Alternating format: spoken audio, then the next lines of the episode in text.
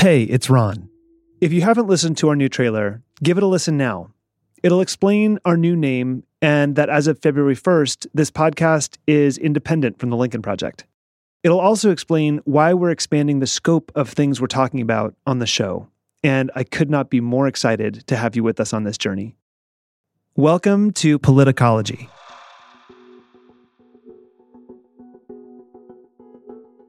We are staring down the barrel at the greatest mental health crisis this country has ever seen for various reasons. I mean, it's the kind of crisis we wouldn't be equipped to deal with at the best of times, but we're so weakened. We're weakened by four years of horrifically bad governing. We're weakened by the extraordinary amounts of division. We're weakened by the fact that one side rejects reality, rejects science, rejects basic human decency. And we're weakened by the intersecting crises of COVID and the ensuing economic fallout, and weakened by the fact that the last two things were totally avoidable.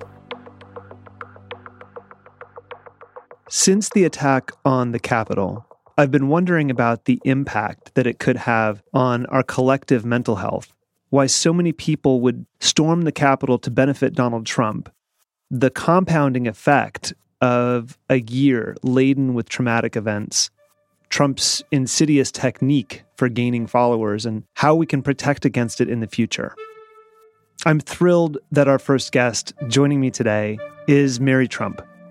As many of you know, because you sent such glowing reviews of our last conversation, Mary is the author of Too Much and Never Enough How My Family Created the World's Most Dangerous Man. She is a graduate of Tufts and Columbia Universities, holds a PhD in clinical psychology from the Derner Institute of Advanced Psychological Studies, and she is also Donald Trump's niece. Mary, it is so great to have you back with us today. I'm so thrilled to be back, especially on your first show. This is really exciting. It's very exciting for me. So, when we spoke back in September, you said you'd finally be able to sleep after January 20th. and maybe the interregnum was a little more difficult than you were expecting, but how have you felt over the last couple of weeks?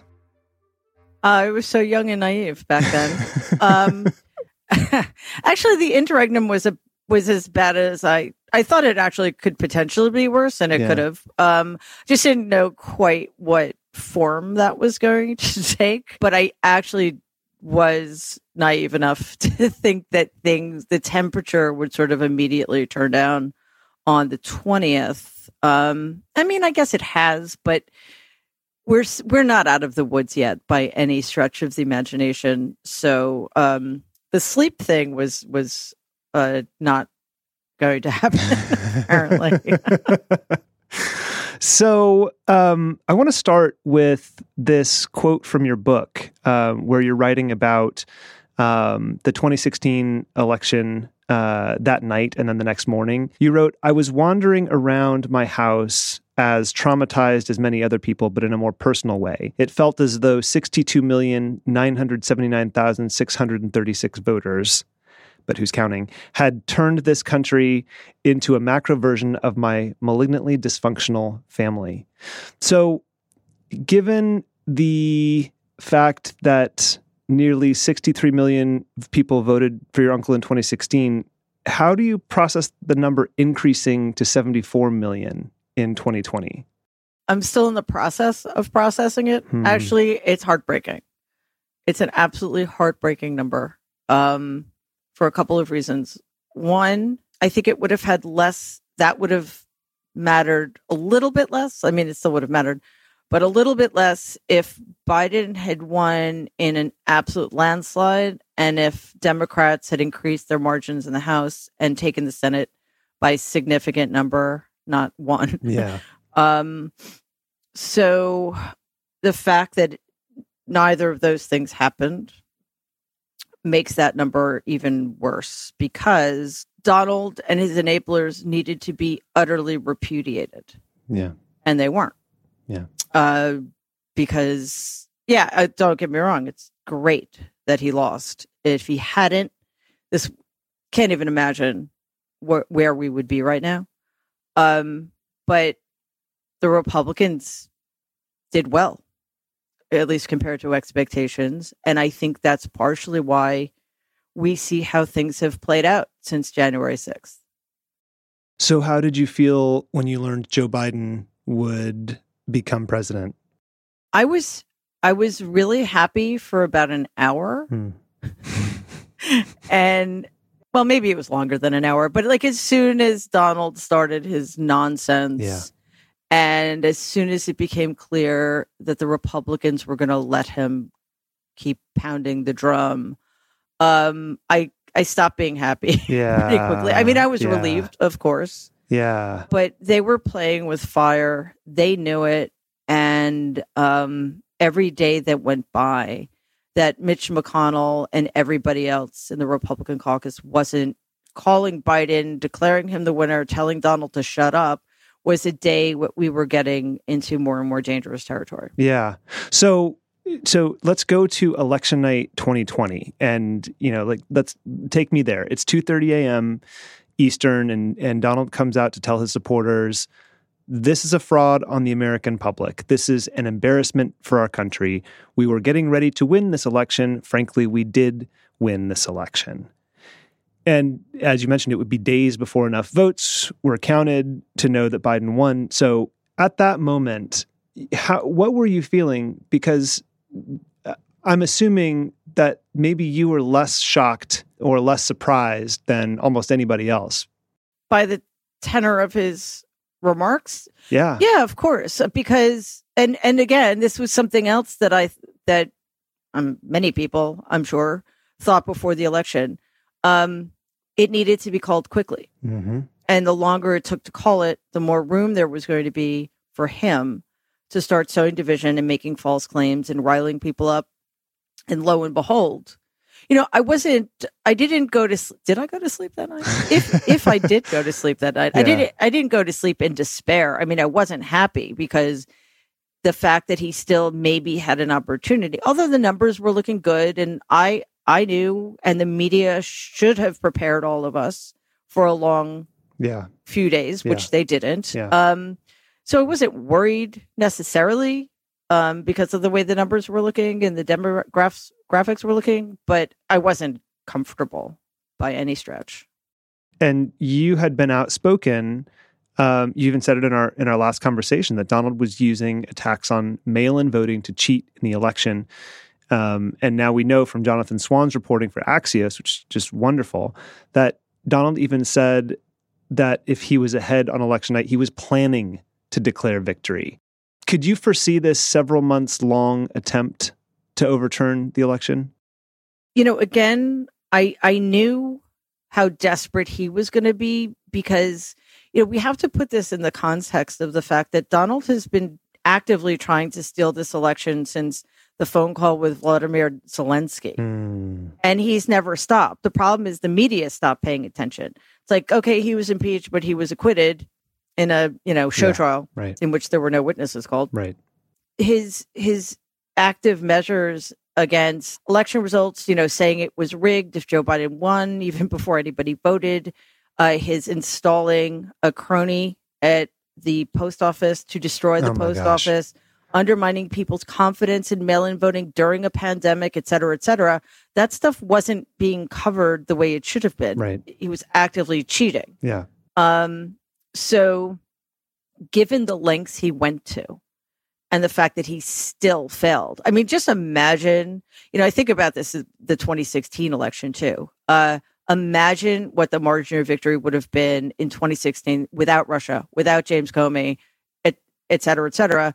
Same thing 2020 without Donald's cheating and, and all the people who were helping him cheat. So, given the fact that he still lost Yeah. decisively, you know, and increasingly decisively. yeah. I knew that He he, lost was over and over again. yes, and yes, thanks to his idiocy, um, he lost like I don't know. I think does this mean that Joe Biden won like 400 times? Does he get to be president for 1600 years now? I don't know. Um, so, although By Donald's ver- logic, perhaps. yeah, right. Well, only if it were him, of Right, course. right. So it increased his desperation, Hmm. which that didn't surprise me. And again, I swear I am such a Democrat. I am Charlie Brown kicking the football.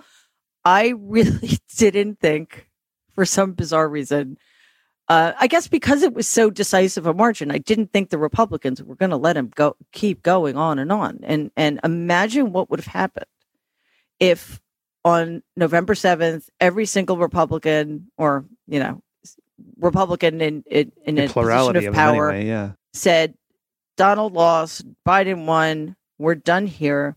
He would have kept ranting and raving, but nobody would have been right listening. Right, and that essentially brings us to the insurrection.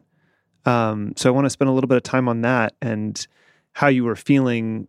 You know, what was going through your head when you saw the insurrection at the Capitol? I assumed you watched it live. Yeah, I tuned in like a minute before the some representative brought the objections and the Senate and the House had to split. Hmm. And that was really quite soon before uh, the mob started making its way into the Capitol. And because we only had the view from the outside, like, you know, I guess we saw the that they, you know, they must have gotten word inside. So senators and representatives started scattering. Right. So, okay, that's not nothing. But mostly we were just seeing it from the outside. And it was very difficult to make sense of what it was because it wasn't video from Libya. Right. something. Right. Um, so honestly, at the very beginning, it just looks so tawdry. Yeah. You know, I, I mean, it's like, oh, of course, because everything Donald's involved in is just so demeaned. Mm. And then obviously it was much more, much more serious than yeah, that. Yeah. But like that was the first, like these, these despicable people with their despicable flags and you know their toxic masculinity and utter um, failure to misunderstand what was going on inside and what they were doing meant it was just disgusting. Yeah. And then of course and then not not soon after that we realized that it was much more than that. Yeah yeah but it was perfectly emblematic of who Donald is, in my view. Yeah. So y- you said that there was no question that Donald wanted his supporters to storm the Capitol. Can you help us understand, help our listeners understand, what would motivate him to encourage that violence? He believed, I, he may still believe for all I know, but certainly up until then, he still believed that there was a chance that he was going to somehow figure out a way. Um, you know, it's it's not an accident that before January 6th, he was trying to convince people that Mike Pence actually had the power mm. to call the election in Donald's favor, even though Mike Pence's role on that day was purely ceremonial. Yeah. Uh, he had no power at all. But the fact that Donald was trying to convince people of that suggests that, you know, he somehow thought he could bring pressure to bear on Mike Pence. Yeah. To overstep what we've now learned, I'm I'm actually shocked that Pence didn't because even threats of yeah. hanging yeah. didn't get him to yeah. exercise his constitutional responsibility to invoke the 25th Amendment. Right. But that's a, that's another story. Entirely. Different conversation. Yeah. Yeah. Um, but does that so so you mentioned that you think Donald really believed it and and and essentially had deluded himself into into believing that. Does that take us back to the you know the the, the cult of the power of positive thinking uh, stuff that we talked about. Maybe you can reprise that from our last conversation and and how you know Jonathan Swan asked him about that about that during his interview, and and essentially it was a it was a, it was a question about how how do you reconcile like the fact that reality is not what you want it to be? And, and his answer is something you know along the lines of i just you know i just believe it's different. You know can you can you unpack that for us yeah. Um, Norman Vincent Peale was a minister at Marble Collegiate Church, which uh, my grandparents ended up belonging to. I think Donald was married there. And what what appealed to my grandfather wasn't certainly the religion because he had no use for religion, but Peale's book, The Power of Positive Thinking. And the thing is, like, I don't think my grandfather ever read the book. He just, the title was all he needed. Mm. And it essentially, um, the shtick was if you think positively enough, only good things will come to you. You will get whatever you want. And if, on the other hand, bad things happen to you, it's your fault. Mm. And that works out really well for a sociopath who, you know, never uh, steps a foot wrong and gets enormous amounts of help in terms of political connections and government funding. But if you're, you know, somebody like my grandmother who had osteoporosis and was getting injured all the time, um, or if you're somebody like my dad who had uh, substance abuse issues, then that's really cruel Yeah. because yeah. it's your fault. It's your weakness of character. You're just not thinking positively enough. So clearly, Donald learned that it's a mistake not to be somebody who, you know, never admits to making mistakes, who never admits to being weak in any way. Um, so he, and you know, that's one of the reasons we got into this disaster with COVID Yes. because he could Yes. not ever admit that something was wrong Yeah. because that would mean to be associated with it, even though that's insane.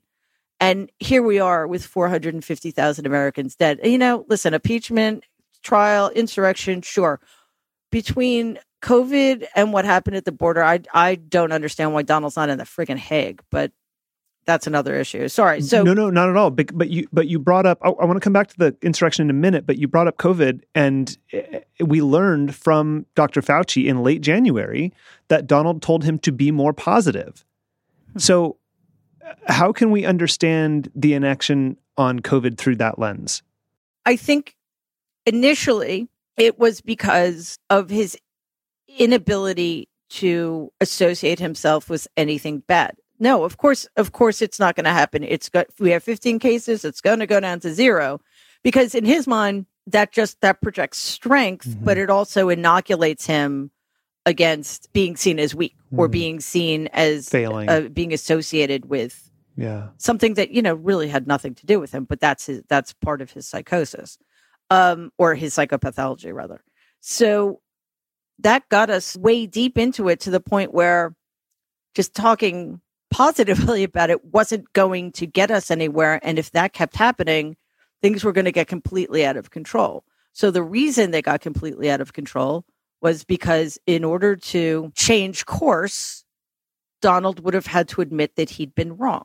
Because for most of us mature adults, course correcting means evaluating our um, actions in retrospect, realizing that maybe uh, we should have done something differently, and then Mhm. changing our minds. Mhm.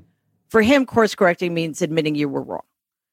And he can't do that any more than he can associate himself with anything negative. So, while we're on this topic of COVID, uh, and and before we come back to the insurrection, I just want to you mentioned four hundred fifty thousand Americans dead, nearly half a million COVID deaths, and and I just want to take a moment to ask you what impact this level of mass death could have on our collective mental health. Uh, we we are uh, staring down the barrel at the greatest mental health crisis this country has ever seen for various reasons. I mean, it's the kind of crisis we wouldn't be equipped to deal with at the best of times, but we're so weakened. Yeah. We're weakened by four years of horrifically bad uh, governing. We're weakened by the extraordinary amounts of division um, we're weakened by the fact that one side rejects reality, rejects science, rejects basic human decency. Um, and we're weakened by the intersecting crises of COVID and the ensuing uh, economic fallout. Um, and weakened by the fact that the last two things were totally avoidable. So we have to start grappling with this right now because I, I think what's going to happen is as soon as people start emerging after the vaccine is distributed widely enough, et cetera, or we re- we've reached herd immunity, we're going to start seeing symptoms like after the first, oh, hooray, we're free again. Uh, we're going to we're going to see people start having to face the fact that they've been traumatized and we have all the, the analogy i use it's like it's as if this country had been at war and every single one of us got sent off to war at the same Yeah. time but yeah. we're involved at varying degrees some of us were on uh, the front lines facing enemy fire some of us were you know Yeah. filing Yeah. or right. some of us were medics but and we all came back at the same time Yeah. and if we don't start thinking about it and preparing for it now, you know, it's sort of similar to the medical issues with COVID. We had, we knew that this was coming. We knew 100 years ago what had been done wrong. Uh, this stuff was totally avoidable. Um, the mental health crisis could have been at least mitigated, if not totally avoided. So it's partially being prepared, but um, and understanding also how we got here. Um, my my next book is called The Reckoning, and it's essentially about this mostly, but it it starts with talking about the history of trauma in America and how this country was born in trauma. Um, it was born in the trauma inflicted by the majority on two entire races of people. Um, it's it's a trauma of genocide and, and, and enslavement that has not only never been atoned for, but it's never been acknowledged. And we see it how this has played out. Uh, the the fact that that certain minority populations have have been um, affected by COVID uh, inordinately, and um, we see it with the vaccine rollout. You know, the most vulnerable populations aren't getting the vaccine uh, to the degree they should be. So it just it's it's an attempt to understand how we got here. It's an attempt to lay out some potential um, strategies for dealing with the short term fallout, but it's also, um, I guess, a, a guide uh, to how we create structural change so that we're never, you know, um, yeah. caught flat footed again. Yeah. I am so looking forward to reading this because I, I, I agree with you that it's such an important uh, important issue, and it but it does feel overwhelming. Um, you know the the scale of this the crisis that we're facing. How important is it? You know, just as a starting point, that that we begin to talk about the stigma around mental health, and how do we do that? This is a shockingly still an issue. you know, Yeah. it's it's just amazing to me um, how we still can't quite deal with this properly. Um, I think, you know, at a basic level, it's because in the West, there's this ridiculous bifurcation between physical and mental health, Mm-hmm.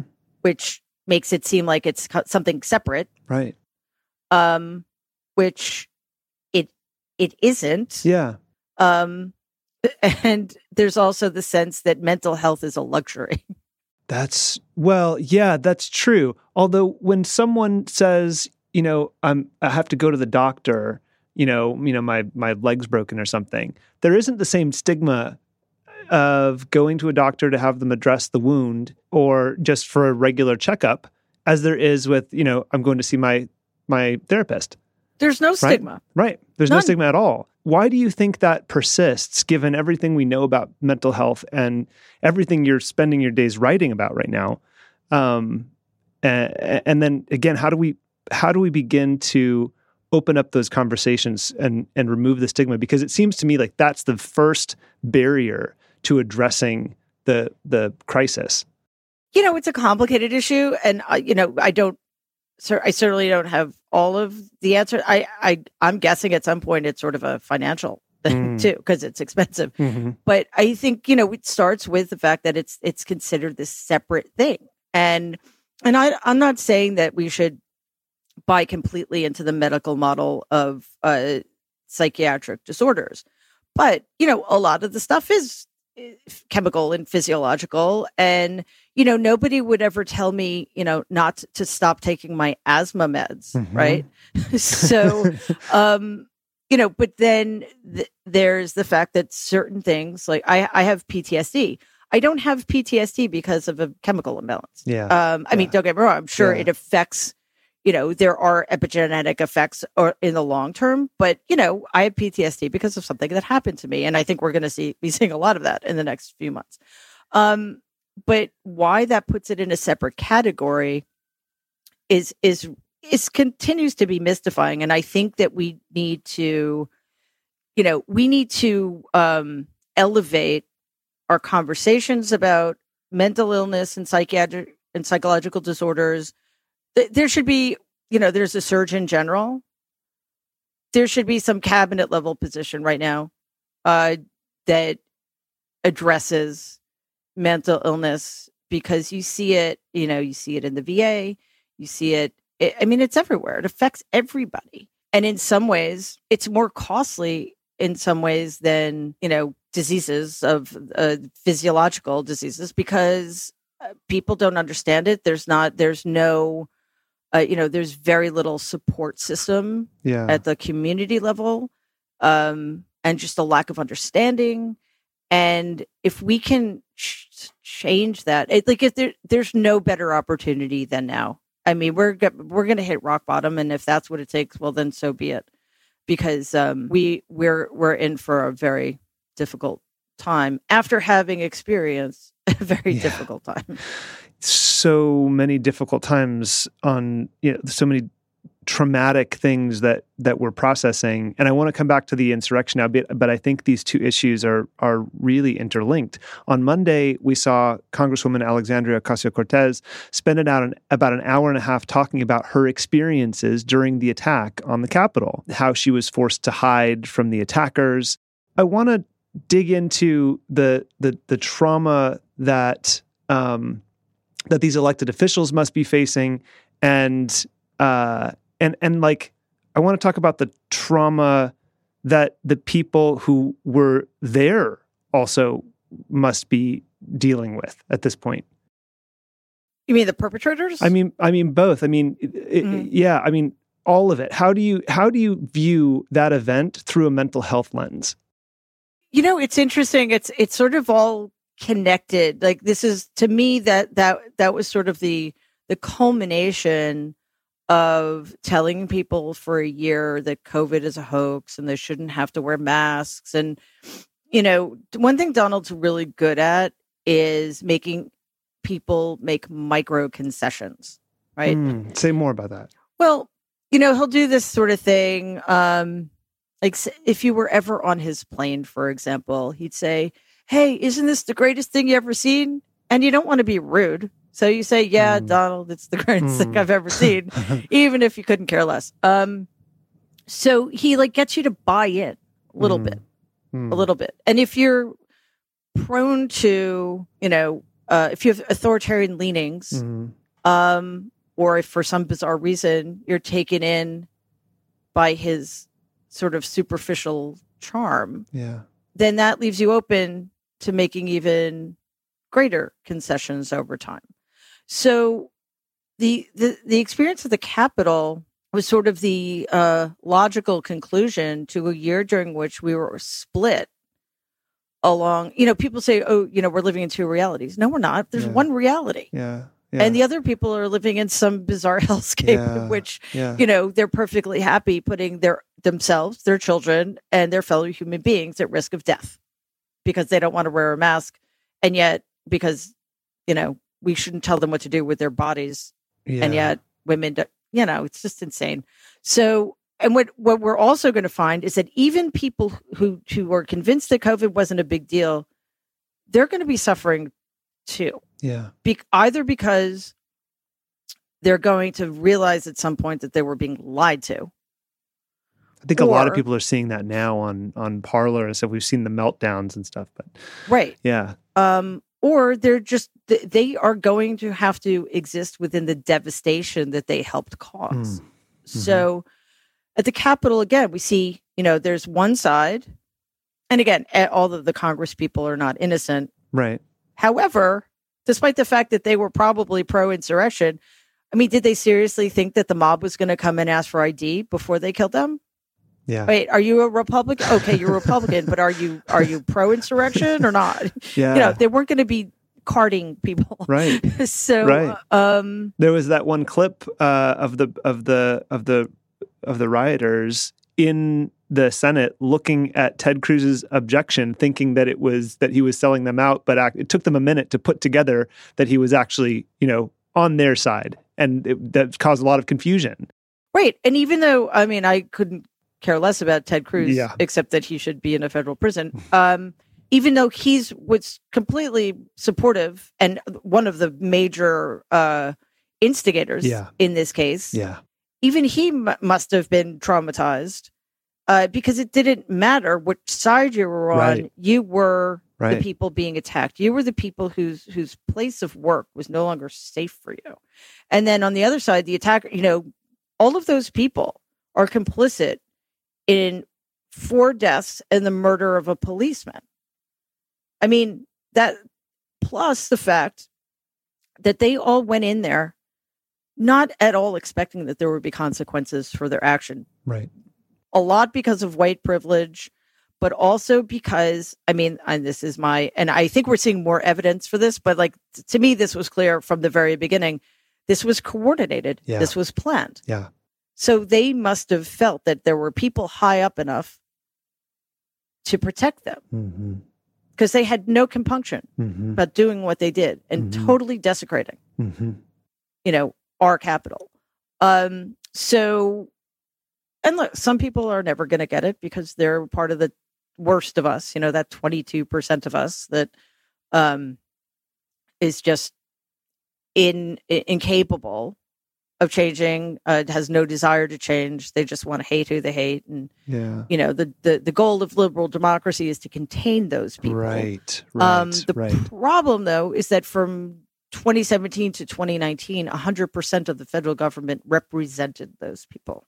So their disease of racism and misogyny and white supremacy metastasized. And I think that's a large reason why the number of people who voted for Donald increased Yeah. so significantly. So, what impact could the demeaning language that that Donald and and his enablers used to talk about to talk about Democrats broadly? Um, you know, speaking of the way these things metastasized, a- and Nancy Pelosi and AOC specifically, how how could that language have have what impact could it have on the insurrectionists' actions? Well, if you if you convince somebody that a person in government who has a considerable amount of power Mhm. is out to destroy your country. You know, because all of these people claim to be deeply patriotic Yeah. with their friggin' Confederate flags Yeah, and their swastika. swastika I mean, it's just incredible. Um, but uh, you know, they claim to love this country, and if you demean and dehumanize people to that degree, and make it clear that you know they are the they are the enemy. And if we allow them to remain in power we may lose our country. You know it's not that hard. I mean those people were incited deliberately incited for weeks before this happened and very viscerally that day yeah, for hours yeah. before you know um, they they pass the point of no return. I wanted to ask you to help us. un- I think we're getting at it to help us understand why so many people would be willing to engage in an insurrection for Donald's benefit. And I think you're starting to speak to that. You also mentioned authoritarian personality disorder the last time that we talked, and you mentioned a couple times here. And I remember uh, that really helping me understand that we weren't talking about the authoritarian figure himself, Donald, the wannabe dictator, but but actually that applies to the people who are in, who- lean toward that characteristic. Can you explain that? Yeah, um, you know, people who who either have uh, you know the number of uh, people who have authoritarian personalities is is probably. I mean, I don't know what the percentage is, but it's not like it's not like all those seventy four million people. Right, right, right. Um, but you know, then there's a significantly larger number of people who have authoritarian tendencies, and these are people who value homogeneity. You know, they feel threatened by demographic changes. These are people who value strong quote unquote leaders. And I, the reason I put that in quotes is because I know Donald to be the weakest person on the Mm, planet. So it mhm. just shock. It continues to shock me that people think he's strong, but Yeah. I need to get over myself. I think um, because people do. Um, so uh, a study was done recently that showed that tried to isolate the main factor that compelled people to vote for Donald. And it's not racism, it's not misogyny, it's not white supremacy, it's authoritarianism. Hmm. So when you have somebody so convinced that this so called leader is going to protect them and, you know, save their version of America, which quite honestly is is a, a fascist hellscape, not a democracy. Right, But yeah. whatever Yeah. they don't know that, um, then it's going to get easier and easier for them to get them to cross a line that they may not, not have crossed. I've been thinking about this a lot in terms of cults. Hmm. Um, I mean, obviously, I'm still trying to work out how to how to make sense of it because I understand how cults work. I mean, these are closed systems. Um, you know, and, and it's also like abusive relationships. It's not like on the first date the guy punches you. You know, it takes months, years. Uh, and in cults, you know, there are micro concessions, as we talked about earlier. Um, you know, you over time you start accepting stranger and stranger things that you never would have done on day one, and there are also microaggressions. So, but that's in again in a very closed system in which the leaders control everything. We don't live in a closed system. I mean, some of these people do, and you know, there's the um cl- the closed information that they're only watching Fox, they're only watching Newsmax or OAN, or they're only going on 8chan or whatever it's called. But they still they their children go to school, you know, they have jobs, they they have uh, contact with people who maybe think they're I don't know. So it's it's a little harder for me to understand how they can be so thoroughly co-opted. Um, but they are. And um, we're we're put into such a frenzy that they were willing to I mean some of those people went there willing to lay down their lives for their Yeah, cause. yeah. And which what was their cause by the way? Right. Right. You know, Yeah. but that's where we are. So, what environmental factors do you think go into that? Is this a is this a uh, you know from the little I understand about authoritarian personality uh, tendencies or disposition? I'm not sure what the you know the appropriate term is. It, it it can be latent in a society, and there are certain environmental factors that that that bring it out or or or um, or make it more pronounced. Is that accurate? Yeah, I mean, I think um, the fact this is an incredibly racist country, and those views are they're either tacitly accepted or they're um, championed, and in the last four years they've been championed. Hmm. You know, uh, it's the same same thing with misogyny, and on top of that, you also have. I mean, it's what I said earlier. You know, the the 22% of the population that's usually contained by a liberal de- democracy was was represented by our entire government um and and felt the power of that.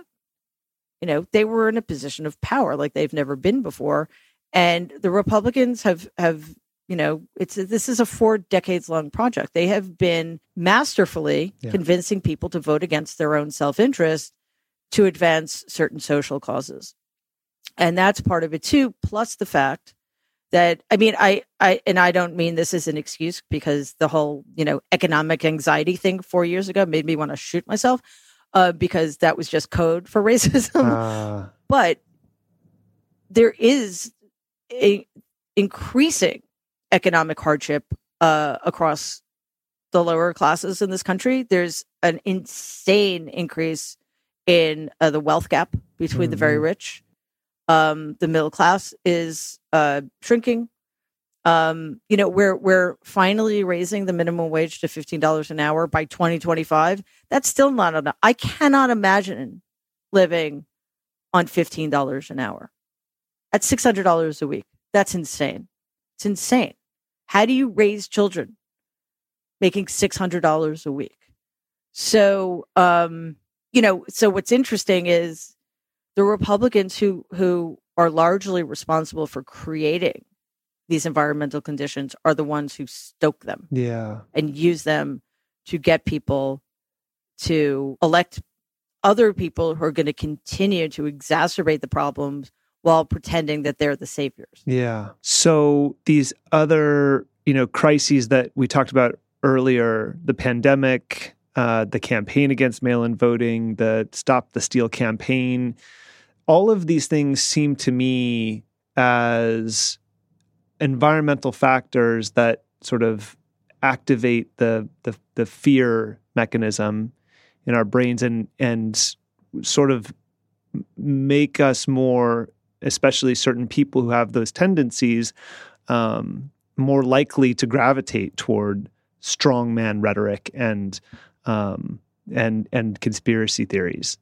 Yeah, and one of the things that Donald did do, and I, I, I don't, as far as I understand it, it wasn't his idea, Hmm. but uh, it's something that he he glommed onto quite early because he realized how effective it was. He added another enemy. Um, so you know, for reasons that I'm still trying to. I mean, I kind of get it, but it still blows my mind that black people in this country are the, the enemy, even though like we're the one, you know, the the white majority is the one who enslaved, tortured, and you know, d- and then re-enslaved them and continue to like steal their rights, and it's incredible. But yeah, so black people are the enemy, but they needed an enemy from without as well, Yeah, and that's where the wall came in, and the hordes, and the caravans, and yeah, all of that Yeah. insanity. Yeah. So um I think it is part of the project to I mean, this all goes to our collective trauma, right? yeah, and and when there there's uh in Wuthering Heights, there's a scene in which um one of the main characters is having this terrible nightmare and this this like wraith is outside this tiny little child is Yeah. outside of this blizzard Yeah, and trying to get in. And she breaks the window, and the character grabs the kid's arm and starts scraping it across the broken glass. And the line is, Terror made me cruel. oh, And yeah, that's where we are. You get people scared enough, and they will not only vote against their own interests, they will they will take the rest of us down with them. Oh, Um, and when it's a really chilling line. Yes, it's one of my favorite lines in all of literature because it's so evocative and it's so true. um, and when you when you're dealing with people who live in very homogeneous communities, they have no contact with people who are different from them in any way. I think it is a lot easier to tap into that fear. So, what do you think? Switching gears a little bit, what do you think compels people like Marjorie Taylor Greene to be so beholden to someone like Donald? How how long do you think? You know, how long do you think we'll see him influencing people to that degree? Well, somebody like well, I'm not really sure about her. Uh, I think if she I'm had not, I'm not really sure about her either. Yeah. I mean, I think if if she had anybody who cared about her, they would uh, put her on a 72 hour cycle for evaluation because she's a deeply disturbed human being. And the fact that she's in Congress says more about the people who voted for her than it does about her. But let's say she's sane for the sake of argument. That's just about power. They continue, as long as they believe that Donald is the person who is going to be dictating uh, where the Repu- Republican Party goes in the next two to four years, as long as he stays relevant. And by the way, he should not have been relevant as of November 8th. The only reason he continues to be is because the Republicans are they're idiots. yes, they're making him relevant. yeah. Yeah. Uh, so I want to come know, back to that, but Mhm. yes, so I think it's just power. It's pure power. You know, um, Mitch McConnell can say whatever he wants, but he voted with the 45 senators who Mhm, mhm, claim that this mhm. impeachment is unconstitutional. Yeah, So let's let's just watch what they do. yeah. I mean, we've seen people risk getting COVID uh, to go to rallies, and we've seen people commit treason in his name. I, I have to be honest with you. I understand the treason. I don't understand the COVID. I don't Mm. understand. These are people. Forget it. Not just the rally people, but the people in the executive branch, the people in Congress. Yeah, What is up Yeah. with that? who are smart people. Yeah. Yeah. It, I mean, and it, it cannot, like, if you really thought that your life and the lives of your children were in danger, Yeah. then no, nothing Donald said could get you to do something that reckless Right. and potentially deadly. Right. So something else is going. I mean, I kind of like I think this whenever I I have the great misfortune of seeing a picture of Jared. Um, You know what comes immediately to mind is Even that, the know, billboard, Mary? that I liked. It just needed to be bars in front of him. know, but other than that, no, the billboard was great. But when I, other than the billboard, when I see him, I think, you know, arrogance makes you stupid. Yeah. I mean, he might be stupid anyway, Yeah. but Yeah. for a lot of these people, it's just their sense of entitlement and their sense of privilege and the sense that, hey, it's it, I'm way too special for this to happen to me. You know, and what was infuriating is that despite how many of them got it, like didn't seem like many of them got it very badly, Right. and that's just doesn't Yeah. seem fair. So, so I want to go to QAnon for a minute, and back to Marjorie Taylor Greene um, and maybe less about her specifically, but more in general.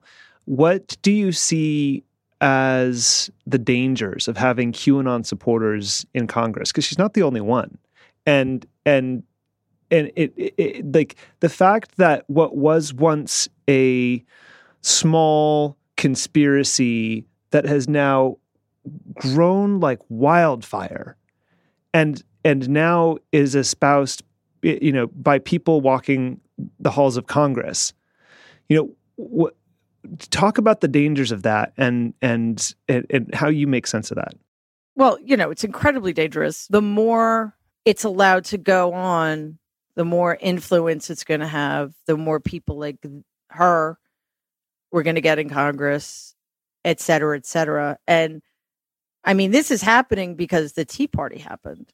And, you know, at that time, not because the Tea Party happened, but because of how the Republicans in power responded to it, they actually thought that they could harness that monster you know?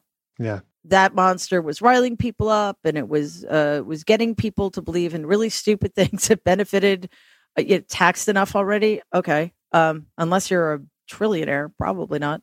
Um you know and the republican parties thought that they could could con, you know they got they had the tiger by the tail and they could uh, hang on. And then over time as sort of middle of the road republicans started getting primaried by people farther and farther and farther to the right and then started losing those primaries uh, we are now at a place where 100% of our elected republicans are either complicit with silent about or actively um, the radical you know pro-fascist right um, and they they can't control it anymore. So instead of being responsible, decent, pro American, pro democratic politicians, they are all in. And, um, you know, you think Lindsey Graham is going to risk being primary? No, he, Mhm. because he'd lose probably. mm-hmm. He is going to be as rabid as they get. So I want to get your take on unity for a moment because there's been a lot of talk about that since the inauguration.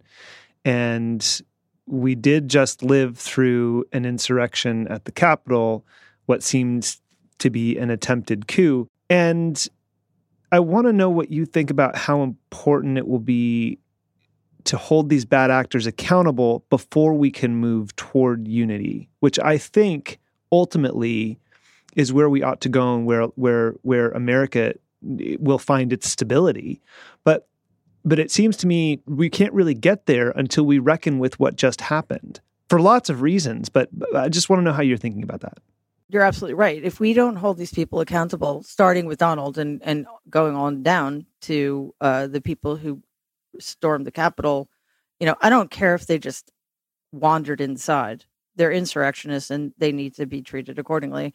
Um, then we're done. You know, Yeah, like what could happen if we do not deal with that? Like what what is the what are the lessons that then are learned if we don't? the lessons that are learned is if you're a Republican president, you can do whatever you want.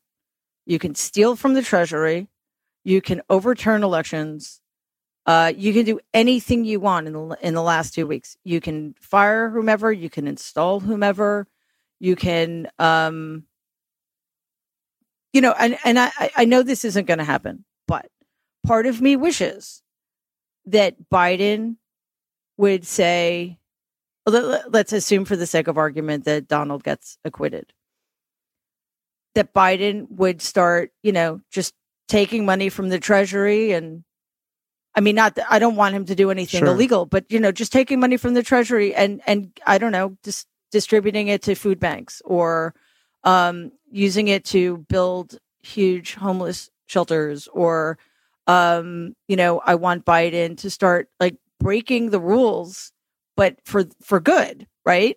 And and let's see what the Republicans do because there were no consequences for Donald. Why there sh- why should there be for Joe Biden? Obviously, there's a double standard, but you know, I if there aren't if he's not convicted, then there has to be another way to test the system because otherwise, it's going to make it easier for a Republican to win.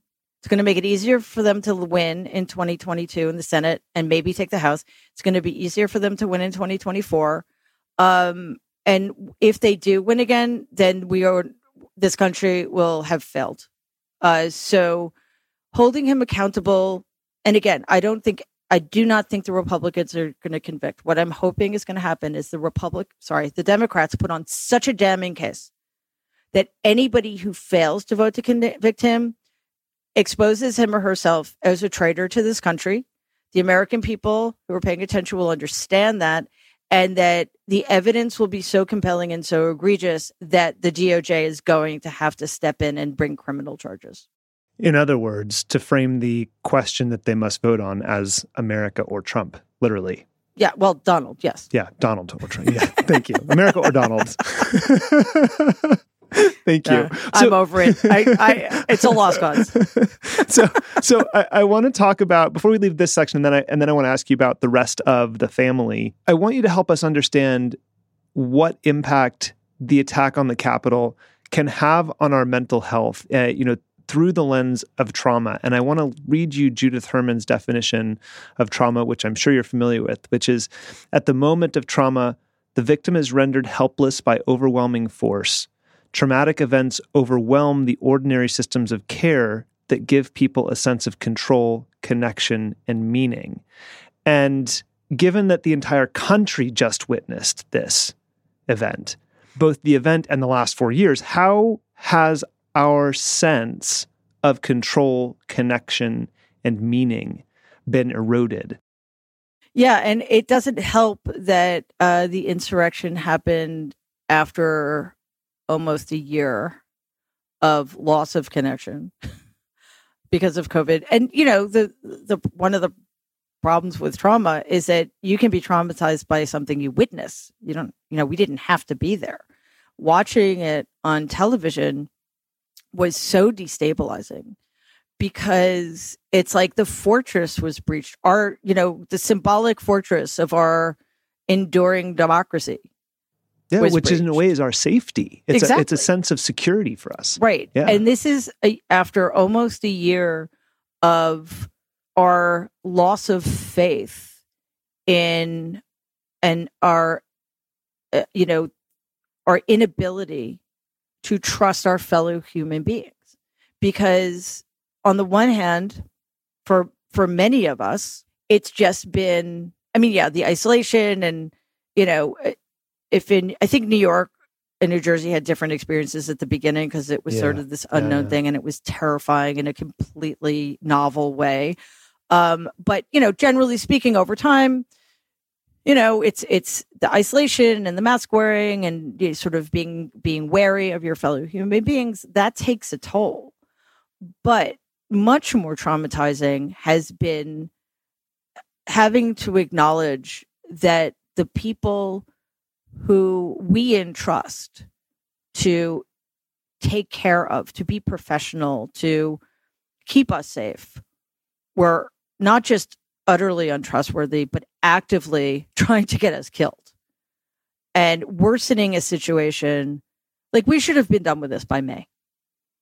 Um, so on top of that, then to see how fragile this democracy of ours is. I mean, despite the fact it's not really democracy yet anyway. Um, and knowing how close we came to losing it and knowing that we still can't let our guard down because we still might lose it. Um, it's it's exhausting. It's it's demoralizing.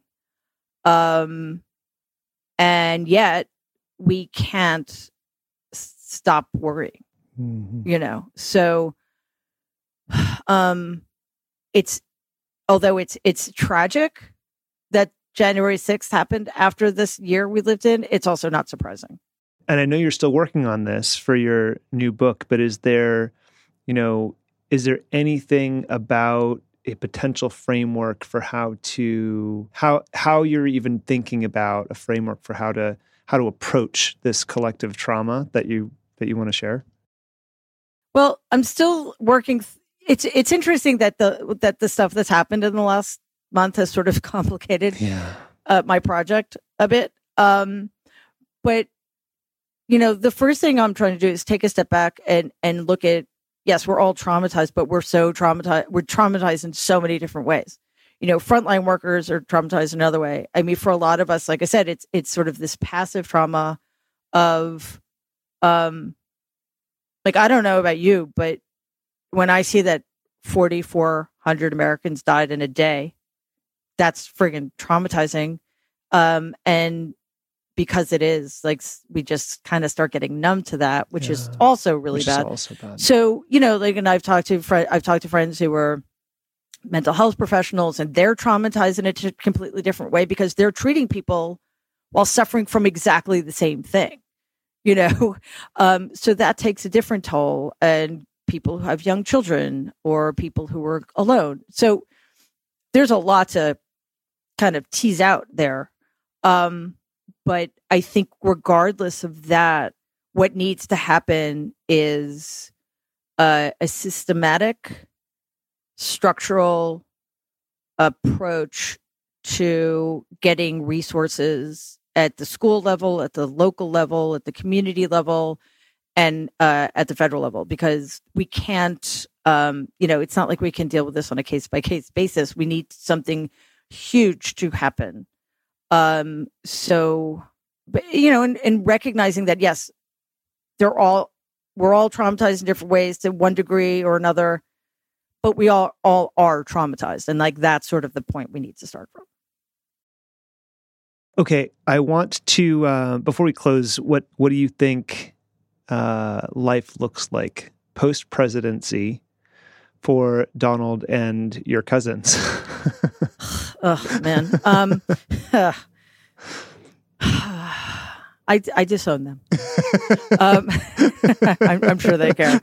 Um, I mean, there's obviously a constellation of things bearing down on them right now, um, but you know, take us into the like, give us a window into what's probably happening. Well, I think the first week was probably it was the worst week of Donald's life. um, and unfortunately, as usually happens, somebody came to his rescue with this uh, by floating this idea of a third party, which then you know got the Republicans in line, which is why most of them have already said they're going to, acquit no matter what.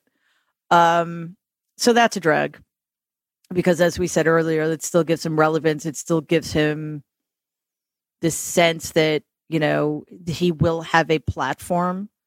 Um, although if they if the if section three of the fourteenth amendment isn't invoked, barring him from ever running for office right, again, right, then right. we're that's that would just be horrific. But all of that having been said, um,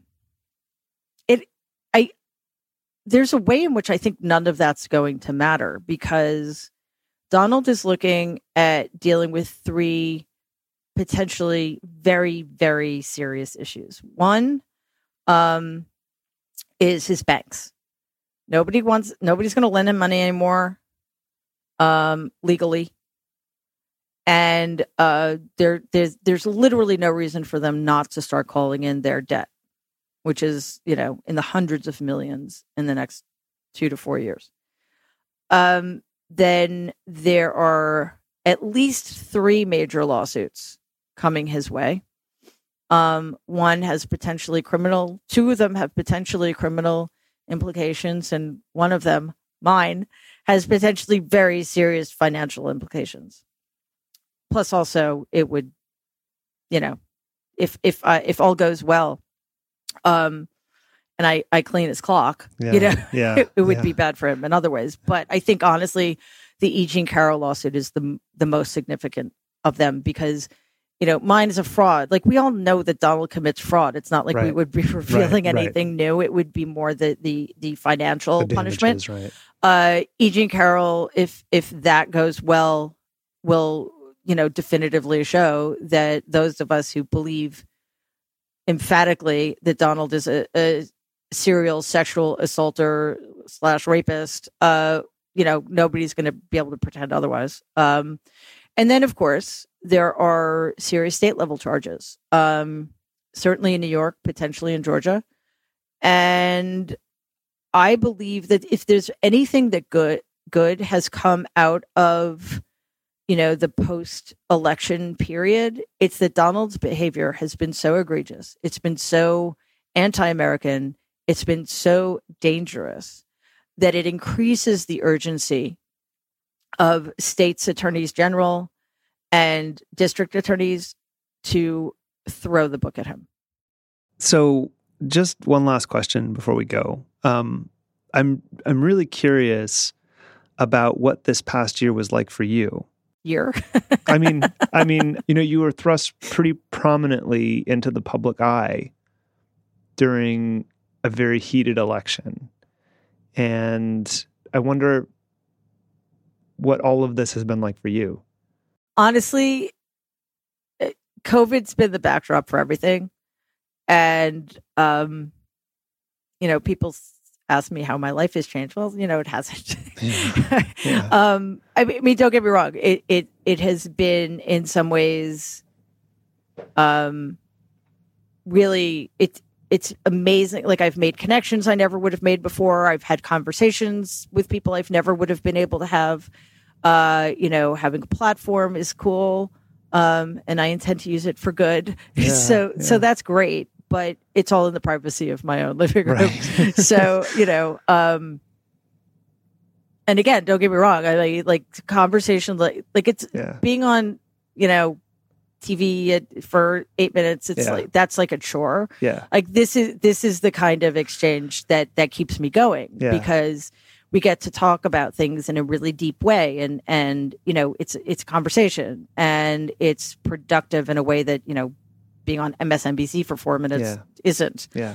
um but again you know we're still living lives of isolation and We're doing this via Zoom as much as it would be fun to have you in the studio. yeah. Yeah, and um, you know, it's it's wearing. It it really wears on you. And like, I was having a conversation with a friend of mine, and just she started talking about how you know she's hit the COVID wall, which I did about six weeks ago, and I'm still attached to it apparently. And and then she said, "But you know, I'm so lucky because I I work at home and blah, I don't have to worry about this." And I'm like, you know what? Stop doing that, because yes, are other people suffering much worse than we are? Of course, but it's still horrible. It's it's it's taking a toll on everybody, and you know, um, the good news though, uh, assuming you know we all get through this and get vaccinated and stuff, is that um, know I feel like there is a lot to look forward to. Um, you know, and that um, especially if I mean, hopefully Donald will go away, but if the Republican Party continues down the road it's going, I I would like I would love to continue to be part of you know that conversation. Um, and it will be nice to do that outside. It will be very nice. I will look forward to that, and maybe one day we can have one of those conversations here in person. That'd be that'd be really nice. it really would. And then actually like go out for a drink Yeah. in public with other people. Mary, thank you so much for making the time for this conversation, and thank you to everyone at home for listening.